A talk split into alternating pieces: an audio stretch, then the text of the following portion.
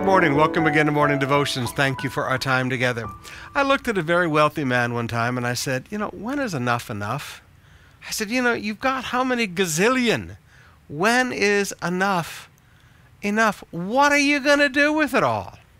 You can't possibly spend it all, even if you tried. Now, this is what Proverbs is saying Proverbs 23, verse 4. Don't wear yourself out trying to get rich. Be wise enough to know when to quit. In the blink of an eye, wealth disappears, for it will sprout rings and fly away like an eagle. He said, Listen, don't, don't trust in wealth.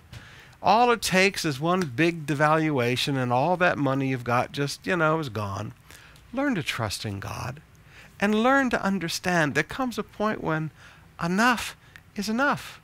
Now, when we were poor, we never thought we'd say those words. When we were all poor together, we just wanted to eat. But now God has been blessing you.